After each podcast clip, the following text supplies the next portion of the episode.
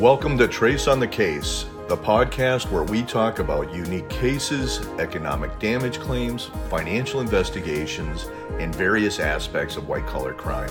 My name is Paul Rodrigues, and I'll be your host. My partner Deb Temkin and I have over 60 years of experience between us in doing what we love to do tracing money and tracing the people. We've seen it all, and in this show, we're going to be taking you below the surface deep into our world so you can learn how we work and how we've solved some very complex problems. Because let's face it, the most tricky cases require bringing in the experts. This is Trace on the Case. We have a tremendous episode ahead of us. We are happy you're here, so let's get into it.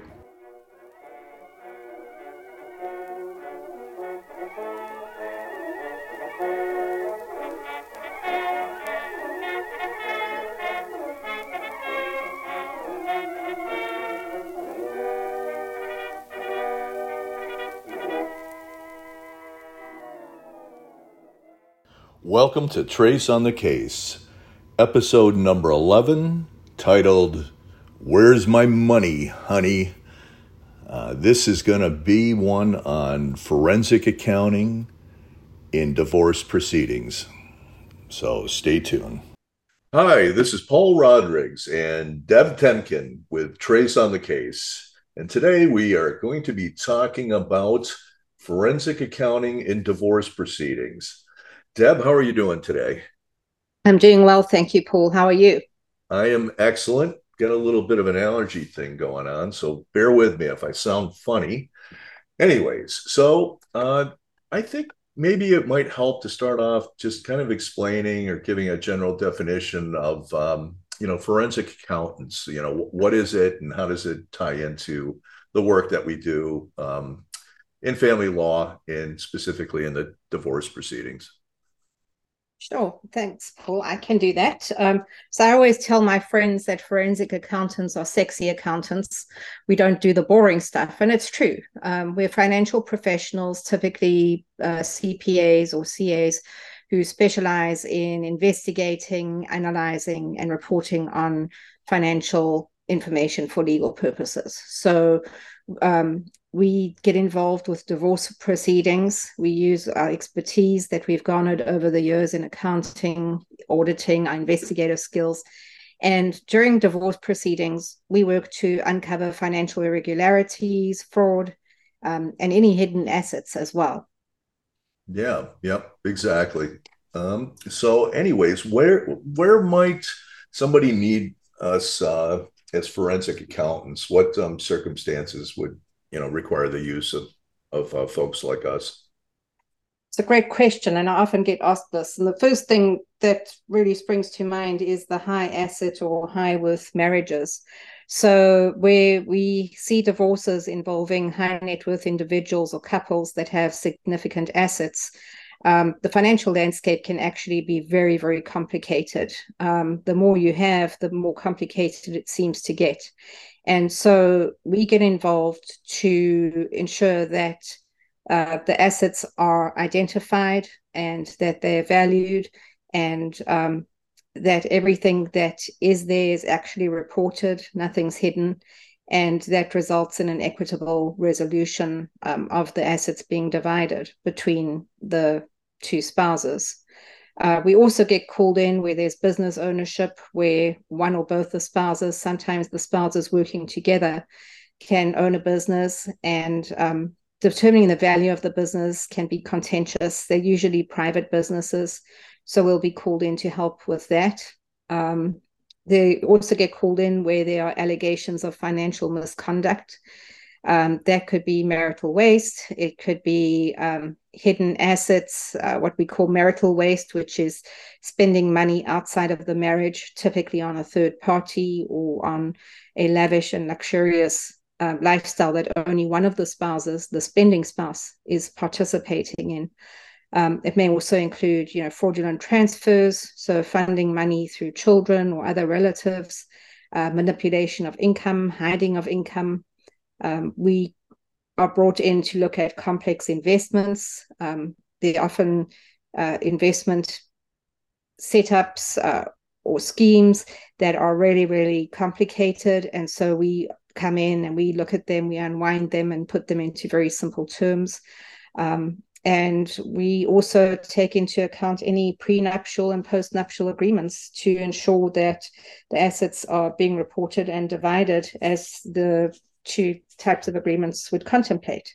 So a lot a lot said in a very short amount of time but wherever there's anything complicated and worth a lot of money that's typically when we get called in yeah yeah exactly because you know if it's a smaller divorce case there's not enough a lot of assets or bank accounts or complexity it it, it usually would not pay for them to um, uh, to have a forensic account involved. But um, and that's why i think you mentioned the a lot of assets are the high asset marriages and if there's businesses involved or multiple bank accounts i mean we've had a case where there was a hundred and i think it was 20 something odd bank accounts that needed to be traced. And we typically see um, you know they'll try to hide money if they're going to hide it with friends family business associates or within businesses themselves um, We've also seen some foreign transactions, haven't we? We have, and um, real estate transactions abroad as well, you know, in different countries where money has been taken either out of the US or one of the spouses is involved in an international business and is actually getting paid in a different country. So sometimes our search for those assets actually extends beyond just the US um, and beyond the the typical areas that we tend to work within with within in Wisconsin and in Illinois. Um, so we've definitely seen that. Um, and when you talk about multiple bank accounts, um, typically when we're involved, not all of those bank accounts are disclosed. Um, and that, that's also true of investments and credit cards. And so as we begin our work, we pick up additional accounts that need to be um, reviewed, investigated, etc. And it's it's almost like peeling an onion sometimes, isn't it, Paul? Yeah, yeah, it is, and and sometimes it takes. And I think I might have mentioned this in a previous podcast, but sometimes it takes not just uh, tracing, let's say a direct tracing, but I call it the flip side of the coin, where not only are you tracing the um, the income streams and where that might have gone, or sources and uses of funds, but it's also to analyze, let's say, with the expenses, when those are being paid, if we can see they're being paid with other bank accounts which were not previously disclosed which gets us into what do we typically do uh, when we when we start off one of these cases? For example uh, what are some of the standard things that we would ask for? Well, the first thing that we do is we um, run a public record search on the spouses to identify any and all related parties or related parties insofar as we can. So that would be direct family members um, as well as business associates. And we do that so that we can look out for any fraudulent transfers or hiding of assets um, or income with those parties. Uh, we also do it to identify any assets that are being held by either or both of the spouses um, they're not always disclosed because people have very clever ways of hiding them. So, um, you know, they may buy a property, but buy it in the name of an LLC. Public rec- record search would actually reveal the LLC. But if they put it in the name of a trust, it would be harder to find. Um, right, I hope right. that only the right people are listening to this. yeah, yeah. So that's the first thing we do, and then you know when we get the bank statements, there's there's a whole process involved there, and that's where our advanced applied analytics actually come into play. Right, right, and and and, and before we get into the advanced analytics and, and touching on what we can do there, but will uh, with a public record search, it will typically show us. Um, you know what uh, what real estate is owned, potentially what the the mortgages are on it for second and so on, um, any liens that are out there.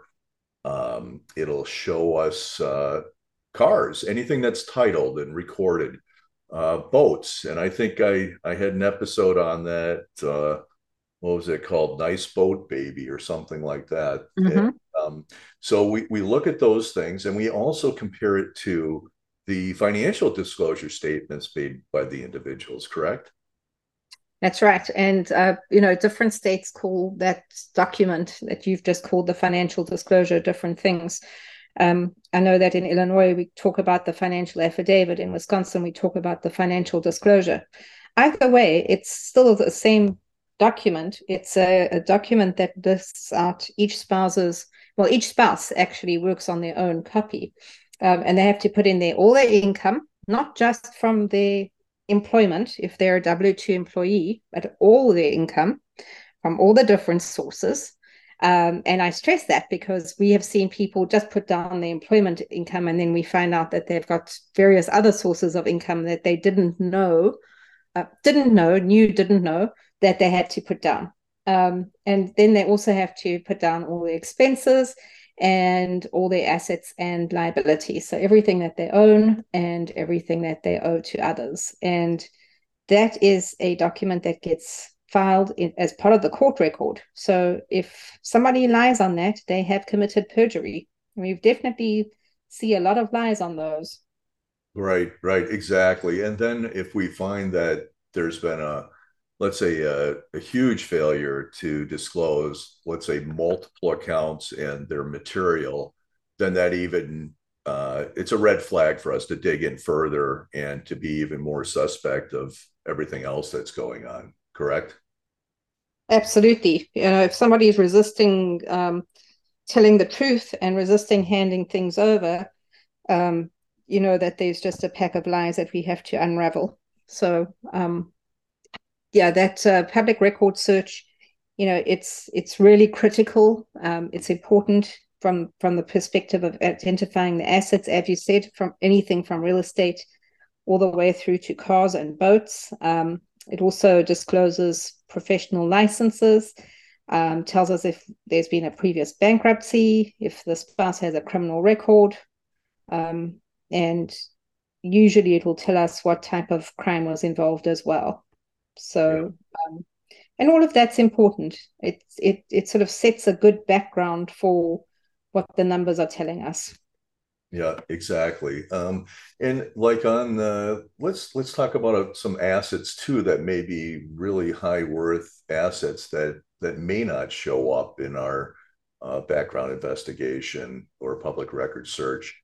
Um, art, right? Mm-hmm. Artwork. Uh, gold, maybe. Yes, we've seen that. How about jewelry? Jewelry, a lot of that. Yeah. Um, and and I would throw into jewelry, you know, men's um, luxury, men and women's, but we've seen more often men's luxury watches, um, you know, which can be worth tens of thousands, hundreds of thousands of dollars, and it's it's easily concealable. Um, cash.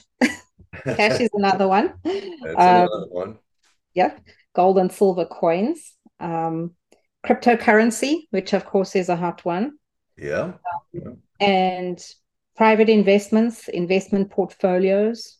Um, so, you know, a, an investment portfolio with TD Ameritrade, Ameritrade or Robinhood, um, uh, you know, Venmo accounts, PayPal accounts, Phantom um, stock. Phantom stock. Uh, sometimes incentive stock options if they haven't been exercised. Um, boy, you can have a, a, whole slew of things, and um, and then sometimes they're hiding it outside of the country. You know, uh, so we have to take a look at uh, when we're looking at the bank records. We're looking for wire charges because typically the banks won't waive, you know, foreign wires. Um, uh, we've seen that quite a bit. So yeah, yeah. So there's a lot more than what we're explaining, but we're just trying to give you a little indication of um, some of the things that we look at it at a detail level without boring you. Um, let's see here. How about uh, I don't know. Maybe we can walk through um, the different types of uh, uncovering I don't know, hidden income, so to speak. Okay, well, and and maybe it's easiest to to give eh, you know an example. Um, sure. So we were working on a child support case, so not you know this was post divorce, and um, the uh, father of the child was asking the court to adjust the child support downwards because he wasn't making as much money as he was making before. Um, he was the sole employee of his own company, and the company provided services to third parties. So, you know, it, it was a fairly lucrative company. Um, and he was making out checks to himself as a so called as a W 2 employee, but his salary wasn't actually running through payroll, which is just weird because if you're an employee, it should go, you know, as be paid as a payroll.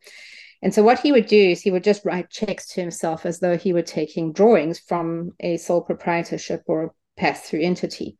And um, at the end of the year, he would give a number to his accountant who would then say, well, that's the W 2 salary. And all that he was simply doing for the court was say if in the previous two years he had been paid $100,000 for each of those years, in year three, where he's asking for the reduction in child support from the court, he's suddenly earning 60,000.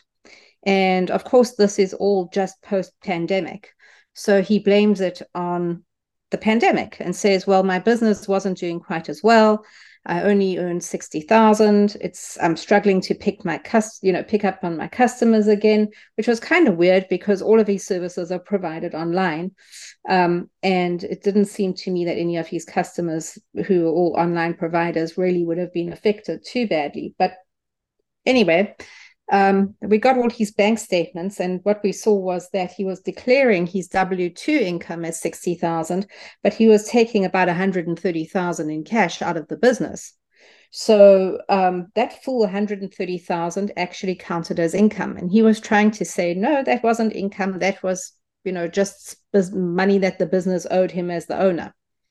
Um, and of course, business drawings are income. Um, so you know it's it's not just what's on that w2 um, in the same case he had tried to hide assets uh, by setting up a revocable trust.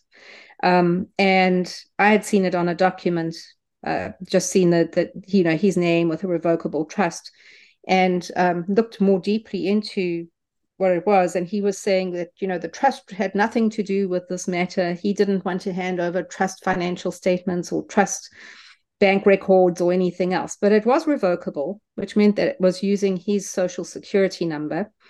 Um, additionally, he had commingled funds between himself and the trust. So any uh, argument that he had that this was a separate entity and separate from him uh, sort of fell apart. And so the trust was actually an alter ego for him. And he was using the trust to hide assets wasn't hiding. Well, actually, he did hide some income in there. I think about thirty thousand um, that had gone to the trust instead of to him. But uh, you know, he was just trying to use this trust as um, as as a a way to hide money and assets in real estate and, and basically some income, as well as some foreign investments in the name of the trust. And so, um, you know, we were able to show that was an alter ego. The the matter didn't go to trial; it was settled but I believe it was settled favorably for the child. Um, and you know he was not able to hide this income away and had to fulfill his duty of support to his child. Yep, yep, exactly. And I've seen it too, where and I, I can't recall if you were on this same case with me, but so let's say they'll sometimes uh, hypothetically, let's say it's the the husband um, who's running the business, uh, the spouse uh, she's not in it. Um, I've seen it before where he'll take, he'll decrease his own W 2 income. And instead of buying um, his mistress uh, jewelry and other things, that they'll uh, they'll put them on the company payroll, and so he'll decrease his income by a hundred thousand, but he hires her, and he's paying her a hundred thousand and she's not even working in the business. So uh, yeah trickery trickery everywhere. So uh, and i guess there's no prizes for knowing who's getting employee of the year award there. Um, so I, I, know we talked about uh, you know the hidden assets and, and financial misconduct. I don't know if we mentioned the word um, uh, marital waste at all. Do you recall if we did that? Yes Yes, yeah. so I, I, mentioned it very, very briefly. Okay. Um, but maybe you want to explain what marital waste is, and and I'll chime in. Yeah, marital waste is um, where the money in what we typically call uh, the marital estate. So marital funds are being used for non-marital purposes, meaning you know it's not for both the spouse's benefit. Um, for example, uh, you know we've seen it where there's been large purchases of jewelry. Well, wouldn't that be a marital asset? Yeah, it would be, except if it was given to the mistress. and, and, so then how do we know that's marital waste? Well, we simply ask um, the spouse, uh, did he give you this jewelry? Mm, absolutely not. Never got it. Wasn't there. Um, I wasn't in Italy when that happened, matter of fact. you know, things like that. Um, and uh, so, yeah, you, you'll see all all different kinds of marital waste, um, taking uh, a lover on on vacations. Um, it's basically wasting away the assets, which are um, you know marital property, and half of the others, uh, and basically. It, it, it's it's it's like a theft. I, I you know it's like a theft out of the marital estate or a misappropriation. Exactly. Yeah, so it's it's spending and not for the benefit of both spouses. So only one spouse is benefiting from it. Right. Um, you know, not something trivial like a gym membership. This is actually, you know, going out spending the money that belongs to both partners, whether they're both working or not. You know, yeah. sometimes people will say, well, it's my money, I earned it. You know, I I went out and worked. My wife sat at home, which is typically the case where one spouse is working, although I know people who have stay-at-home husbands. Um, and it, that's just simply not true. And especially, and it's, it's simply not true in every state that is um, that that actually has the joint marital estate. So in community of property. Um, also, we we tend to we always ask if there's a prenuptial agreement or a postnuptial agreement that might specify something different. So, you know, before you get married or just or at any stage during the marriage, you can actually enter into an agreement with your spouse and agree on how you're going to handle the finances. Um, and I, I advise people to get a prenup um, if they're bringing anything of wealth into the marriage. Um, they may want to keep that separate. On the other hand, if they wanted to fall into the marital estate, they're welcome to do that too. But try and figure it out before you get married because you tend to agree more when you're happy than when you're fighting.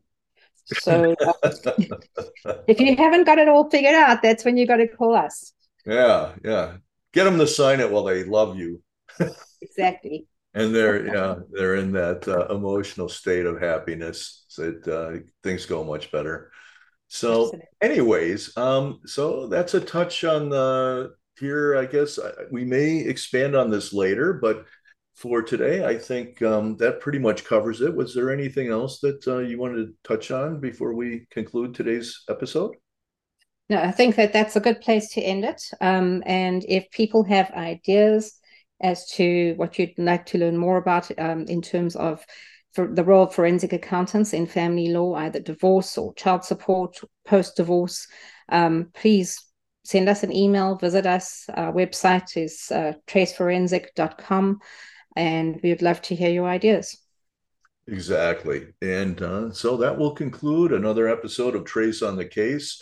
And uh, wanted to say something too uh, with our past episodes. Sometimes we have them coming out every week, sometimes it's every two weeks uh, or, or longer, because of course, with our caseload and uh, court deadlines and reports and depositions and testimony, um, things can change. And uh, a lot of times we will get in a lot of data at the last minute and uh, we need to meet these deadlines and clients come first so if we are ever uh, not there on a week that you were expecting us that's just assume that's what happened but we will be back with additional trace on the case and uh, we were talking about last time i believe it was on intellectual property uh, intellectual property law what is it and um, and then in future episodes, we're putting together a whole series of episodes on uh, intellectual property.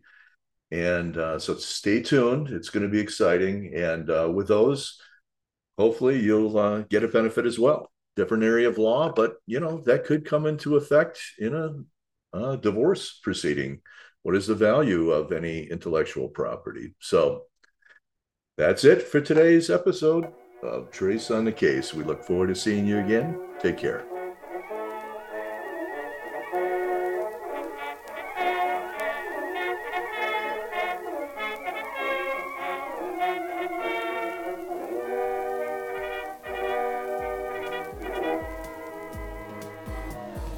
Thank you for listening to another episode of Trace on the Case. If you've enjoyed the show, there are many more on the way, and we encourage you to subscribe, tell a friend, and leave a five star review on Apple Podcasts or Spotify. That's the number one way to help the show. To learn more about myself, Deb, and Trace as an organization, visit traceforensic.com. And thank you again for joining us. We're very excited to talk with you again next week so bring a friend.